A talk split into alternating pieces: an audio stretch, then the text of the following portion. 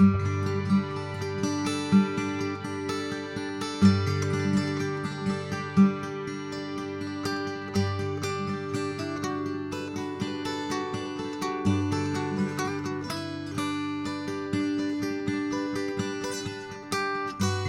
picked this particular psalm and uh, this particular section in light of the fact that it was going to be this Sunday after camp and we were going to hear testimonies from our students. And uh, so that was my plan A.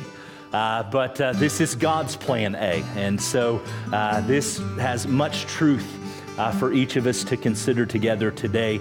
And so I do want to briefly tap into this psalm, which is really one of the most fascinating psalms that you find in the whole collection of Psalms. And, and it's fascinating from a, from a very spiritual and deep, enriching standpoint. It's also very fascinating from a literary standpoint as we'll consider some of these things together. But there's, there's typically two things that people know about Psalm 119 one, that it's the longest uh, psalm, or you could say chapter, that you find in the scriptures.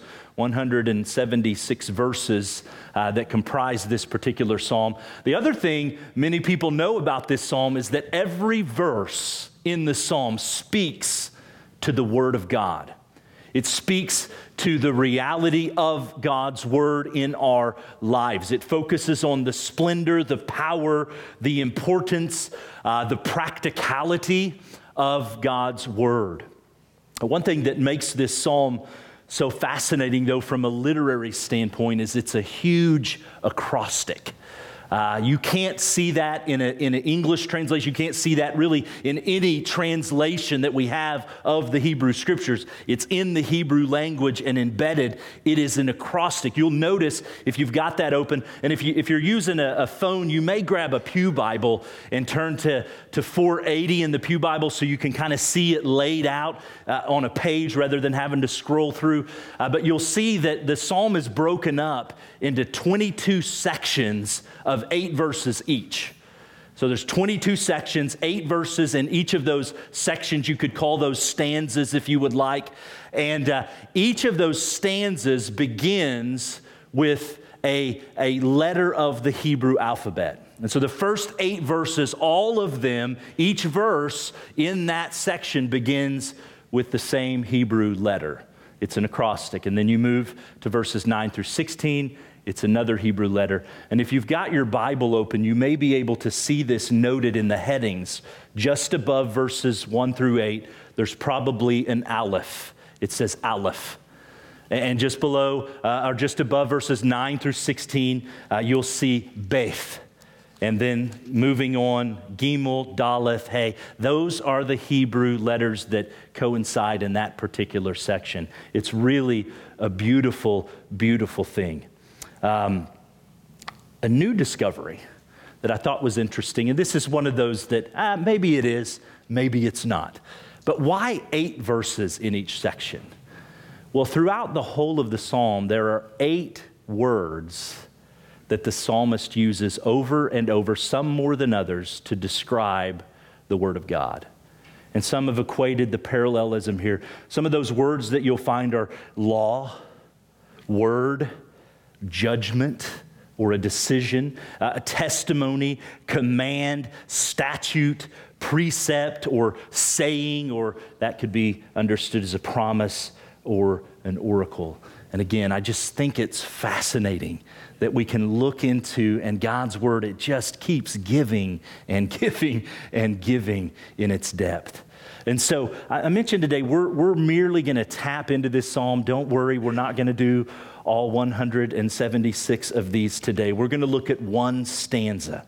We're going to look at the, the Beth portion, verses 9 through 16. And so if you'd follow along, I'm going to read out loud for us. I want to consider these verses Psalm 119, verse 9. How can a young man keep his way pure? Well, by guarding it according to your word. With my whole heart I seek you. Let me not wander from your commandments. I have stored up your word in my heart that I might not sin against you.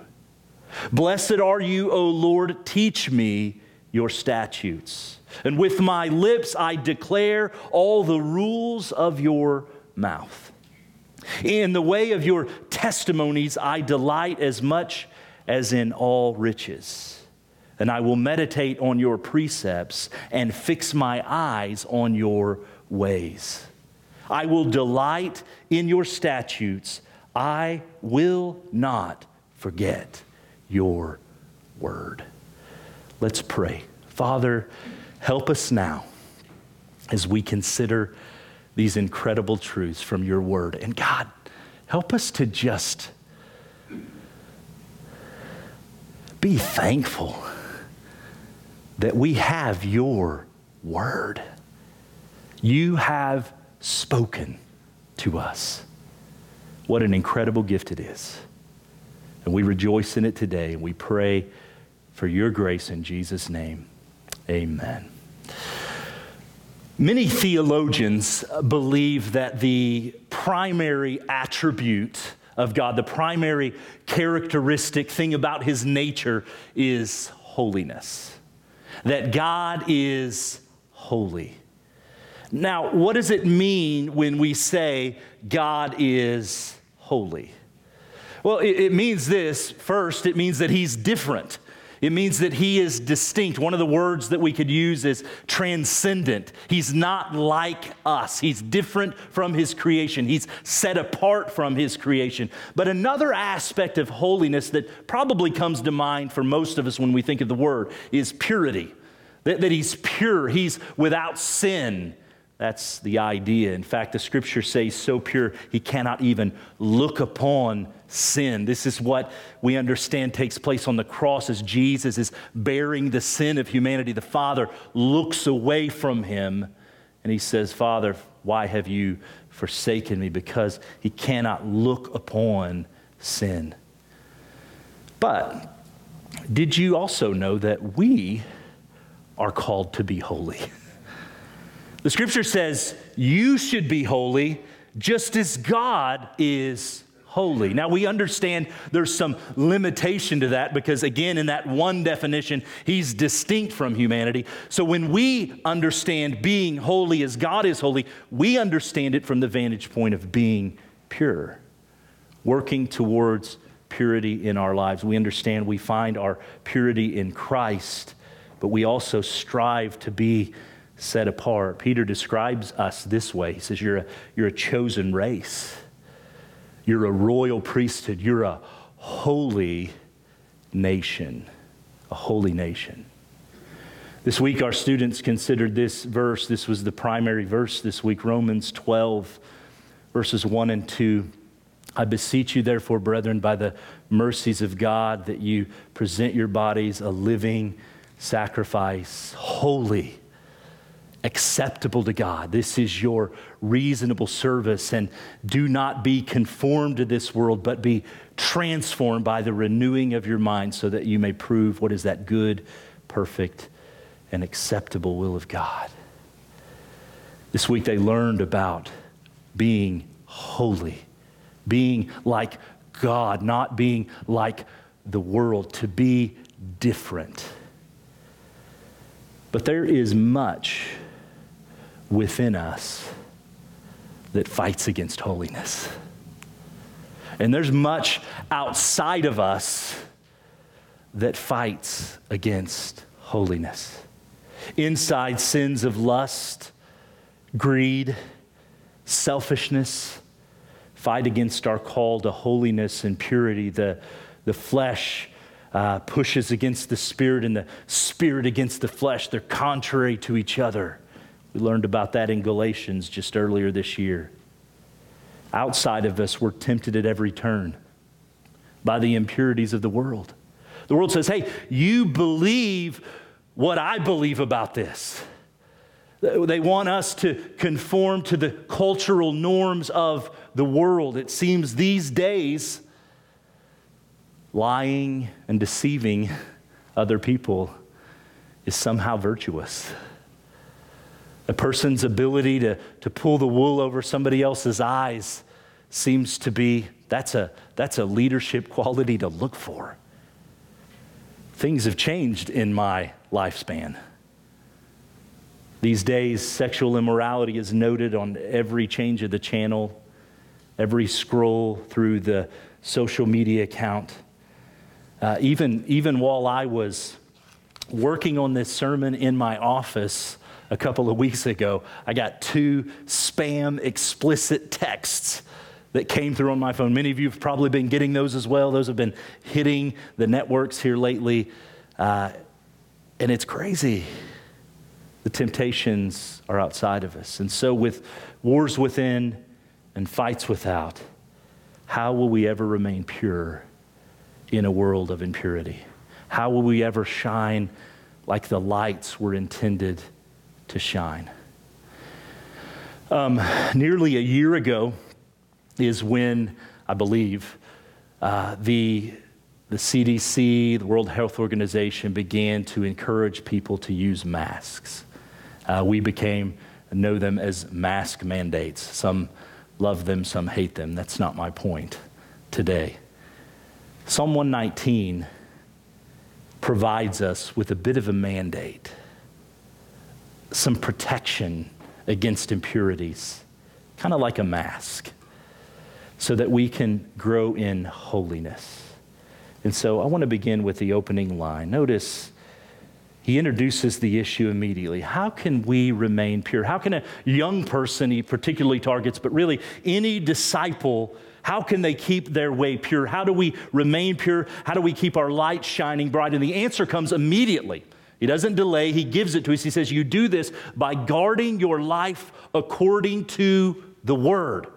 Guarding your life according to God's word. In, in some way, God's word acts like a mask it protects us from the dangers that exist within and the dangers that exist without. I love the word the psalmist uses guard.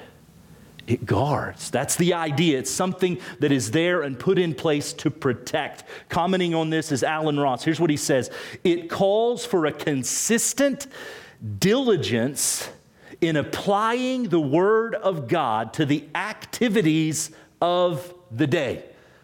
For us, consistent, diligent, applying God's word to the activities of your day. God's word is then meant to be a filter helping us to discern what is pure and what is impure, what is right and acceptable and what is wrong. When an inappropriate picture shows up on Instagram, begins to lead you uh, towards thinking wrong thoughts.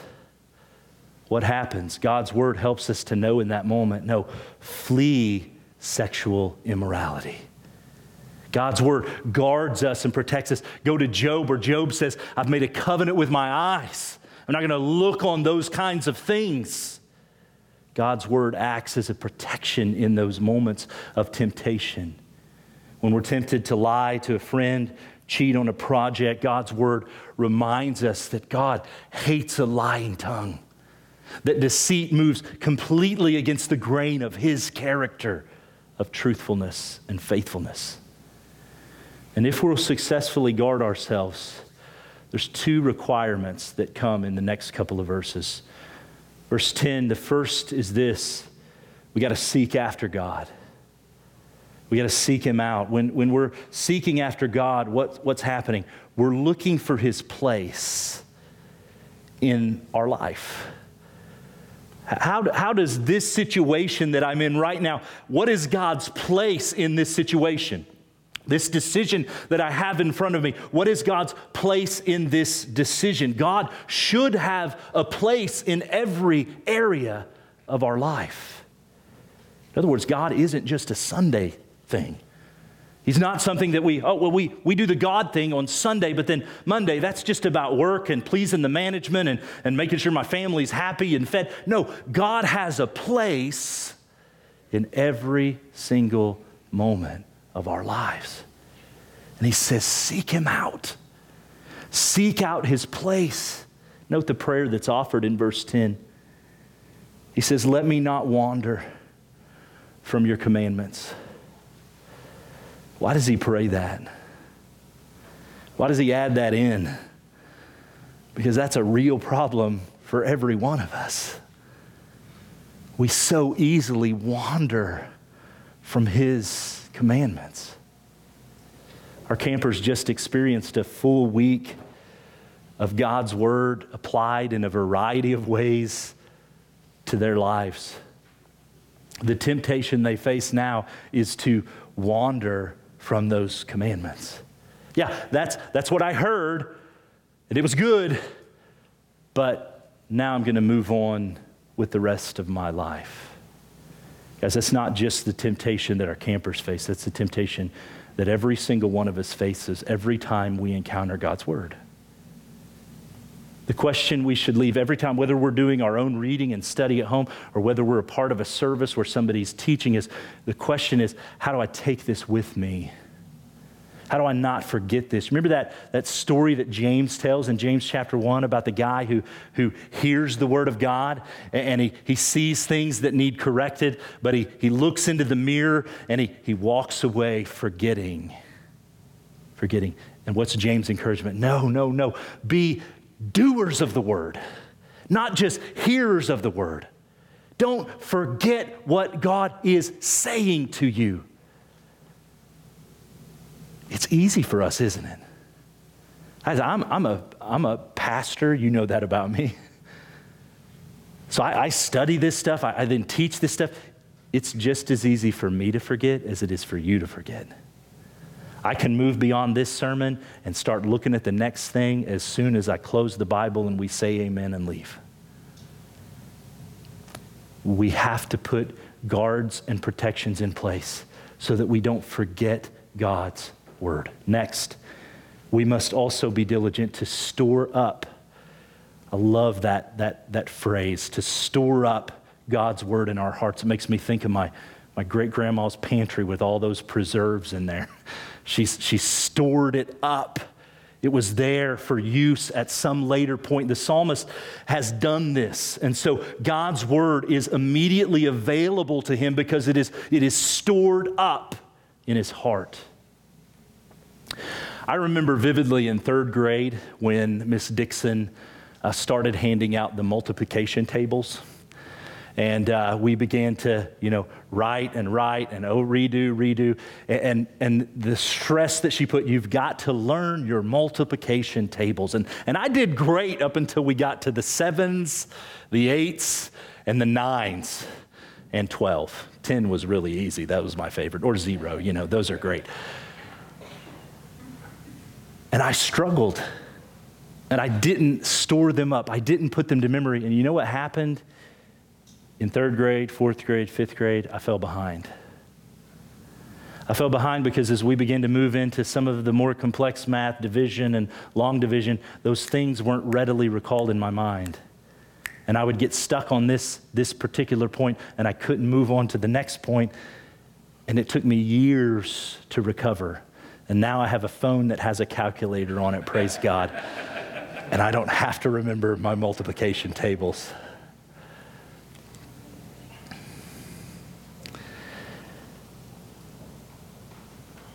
In a similar way, if we fail to store up God's word in our heart, we will not be ready to deal with the problems and the trials that come into our lives.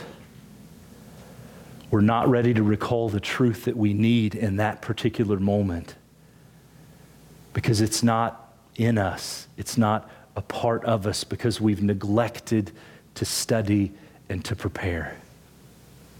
I will say this many Christians, and I, I, don't accuse any in this room of this, but many Christians are far too dependent upon other people.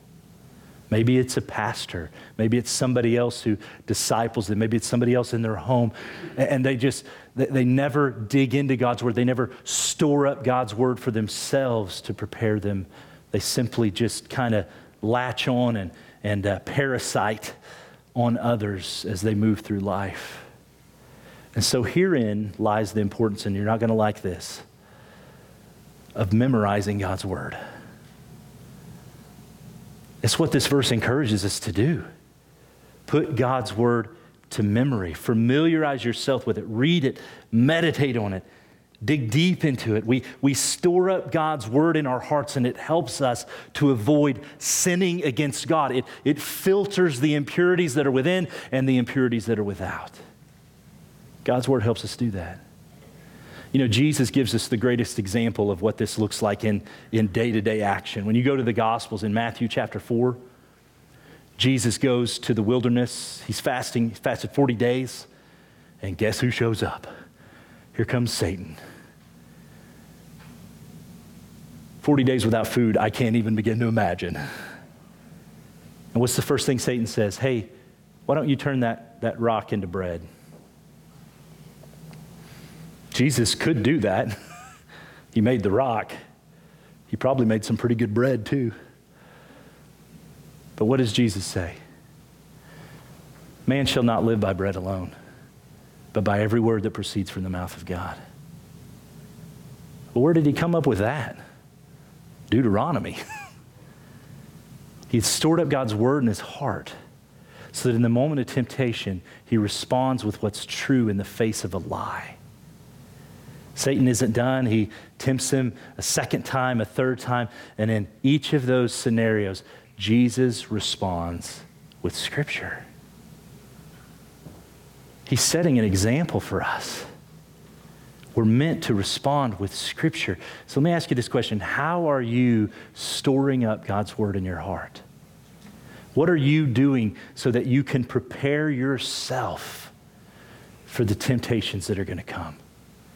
You got to put a plan together. There's, there's all sorts of great tools that are accessible to us now. But quite honestly, just opening up the Bible and saying, that's a verse I need to memorize, and begin to put it to memory. Earlier, I, I quoted Romans 12, 1 and 2. Some of you were probably, man, our pastor's amazing. He didn't look at his notes when he said that. Now, that's Awana. That's like one of 10 that I remember. That's what Awana, I learned that in Awana clubs. That's why I'm so grateful that our kids get the opportunity to put these scriptures to memory at such a young age, storing it up in their hearts. Verse 12 begins with a, a, word of praise. We want to talk about the word being valuable. But he says, he breaks in and just says, Blessed are you, O Lord. You're blessed. He wants to offer praise. And then he says this Teach me your statutes. A, a prayer. He's, he's requesting, Teach me your statutes. Again, another word that's used to describe the Word of God. Are you teachable? Is the psalmist prayer your prayer every day? God, teach me your way. Teach me what I'm supposed to do. Do you desire to learn more from the word? And then adding to his desire to learn more from Yahweh, in verse 13, the psalmist says this He says, I don't just want to learn it, I want to teach it to others. I want to share it with others. I love this. With my lips, I declare all the rules of your mouth. I want to talk to other people about it. We we talk about what we love. That's just the reality of life. The things that we delight in are the things that we have the most conversations about. Talk about kids, family, jobs. We talk about those things. We talk about what we spend time on, and that leads directly into verse 14. In the way of your testimonies, I delight as much as in all riches. Delight in your word as much as in all riches. The psalmist delights in the word of Yahweh. In Psalm 19, which uh, David will be preaching in a couple of weeks, the psalmist there says uh, that, that your word is better than gold. It's sweeter to me than, than honey straight from the honeycomb. What's he saying? He's saying, I, I delight in your word. The same idea that's being expressed here. The word delight is, is that's a strong word. We don't use that very often. We don't finish a meal. I delight in this meal. It's a powerful word. It gets to the core of what brings us true joy and, and satisfaction in this life. And the psalmist says, That's God's word. God's word is what satisfies me. God's word is what brings joy to my life. I don't know if you remember Psalm 1. We've, we've talked about it a little bit, not in this particular series this summer, but Psalm 1, that entryway into the book of Psalms. It says, Blessed is the man who doesn't walk in the counsel of ungodly, stand in the way of sinners, sit in the seat of scornful, but the blessed man's delight is in the law of the Lord. And in that law, he meditates day and night. He is engrossed in it, he's engulfed in it. And so, what do you delight in? What is it that you're trying to find joy and satisfaction in? And, and for many of us, we, we attempt that in all the wrong places and, and we wind up frustrated. I thought that would be more meaningful. I thought that vacation would be the vacation to end all vacations. Now we, we come up empty handed because there's only one thing that can bring true satisfaction and joy it's the Word of God, it's the God who is revealed in the Word, it's the Savior who comes by way of the Word. What value do you place on the Word of God? And let me ask you this question, and I, I, I encourage you talk about this uh, over lunch today. How do you know that somebody is delighting in the Word of God? What's the evidence you see in a person's life to know, man, that's a person that really delights in God's Word? The final commitment of the psalmist is, is to meditate on Yahweh's precepts. And that parallels with the next statement to fix my eyes on your ways. To meditate and to fix our eyes, the same concept. It's to think through it, to really examine something. In this case, it's the Word of God. And let me give you this, this great description. I love this that Donald Whitney gives in his book, Spiritual Disciplines for the Christian Life. He says, meditation can be compared to lingering by a fire. Now, that may be the last thing anybody wants to think about right now in the heat, but compare it to lingering by fire. Imagine that you've been outside on an icy day, and then you come inside where there's a hot, crackling fire in the fireplace. And as you walk towards it, you are, you are very cold. And you stretch out your hand to the fire. You rub them together briskly during the two seconds it takes to walk past the glow and the warmth. And when you reach the other side of the room, you realize, I'm still cold. Is there something wrong with you? Are you just a second class warmer upper? No, the problem isn't you, it's your method. You didn't stay by the fire. If you want to get warm, you have to linger by the fire until it warms the skin, then the muscles, then the bones, until you're fully warm. Here's what Whitney says the failure to linger is the reason why many fail to remember or find their hearts warmed by the fire of God's Word. We don't give it enough time. We move on quickly. What plans will you make to linger in God's Word? In a busy and fast paced world, we have to create space to do this. I've got that in bold in my notes. We have to create space to do this. We create space for all sorts of other activities.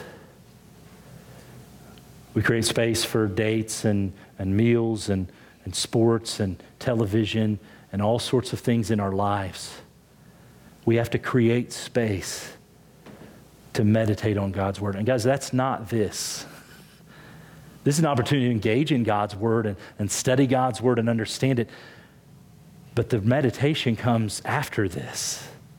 The meditation comes after you, you close your Bible from reading your chapter in the morning and you begin to really pray through and think through and linger upon those truths that you've learned. That's what we're talking about. You gotta, you gotta create the space to make that happen. And I, I assure you that the space you create for that will bring you far more joy than the space that you create for the many other things in your life. Because as the psalmist says, this is where the good stuff is. This is where it happens. The last section is titled, The Word is Necessary, because in that final verse, after using the word delight again, the psalmist, he commits, I'm never going to forget your word. I'm never going to forget this. And the reason is because the Word of God, like oxygen, is life. If we don't have it, we're done. We must have God's Word. So today, here's my encouragement to, to you, to our, our campers who have returned from a week in God's Word. One, recognize the necessity and the importance of the Word of God. Uh, one, one challenge that I'll give you today, other than thinking through some of the questions that I've asked and that are in your bulletin, take, take 20 or 30 minutes and just read through the entirety of Psalm 119. I know it's a lot, but as you read through that, then pick out like the five verses that are the most impactful for you. Where you're at, your situation, and then just spend some time meditating on those things. Spend some time praying through those things. Second thing I want to encourage you with is seek after God through His Word. Some of you don't like books, and that's too bad. Because God chose to reveal himself to us through a book, through a word that is spoken. And that means we have to engage him through the means that he has revealed himself to us. Seek after him. Store up God's word in your heart. Meditate on the word. Do whatever you have to do to avoid forgetting or wandering away from the word. Don't be a forgetter, be a doer. That's why it's so important for us to set aside time every day to create that space for meditation. It's why it's important that we have a plan in place. Here's what I'm reading, here's where I'm thinking about God. That's why gathering as a church is so critical. We gather together to, to worship we gather together to consider the truth of God's word every week. I'm thankful that you're here today.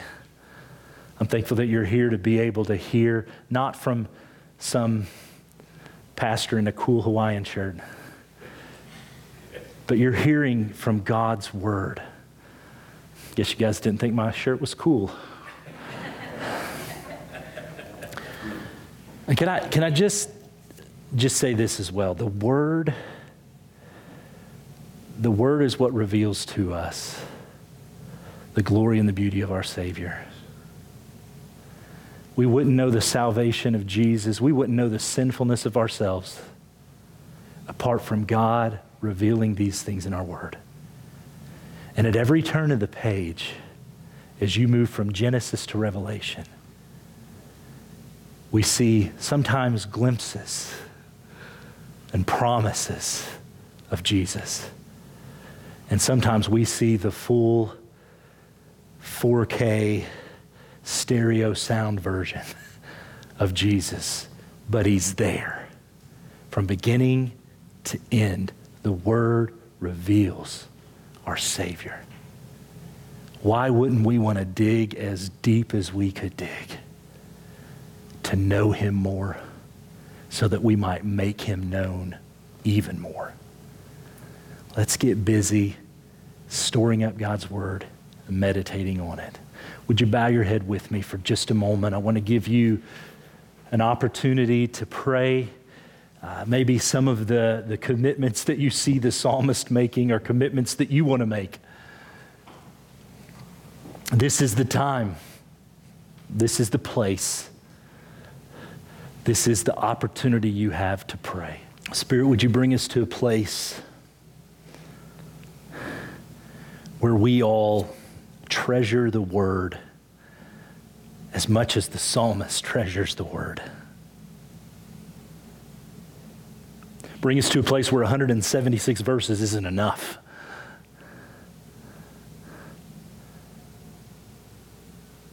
We pray that, that God, our affection for you would be known by our affection for your word and your revelation of who you are, what you desire from us. Help us to not forget today. Help us to store it up. Because this world wants to destroy us. The sin that's inside of us wants to take over and rule us. God, you in your wisdom have well equipped us. And we're thankful for that. Help us to delight in your word to make the space that is needed. Father, I'm thankful for the, the women and the men in my life from childhood who, who pointed me to your truth. The, the, the women and men in, in, in my life who have delighted in your word and been an example of that. Thank you for those people. I'm grateful for them. Help us to continue to teach the next generation what it is to delight in your word. We need grace. We need your help. And we ask for it in Jesus' name. Amen.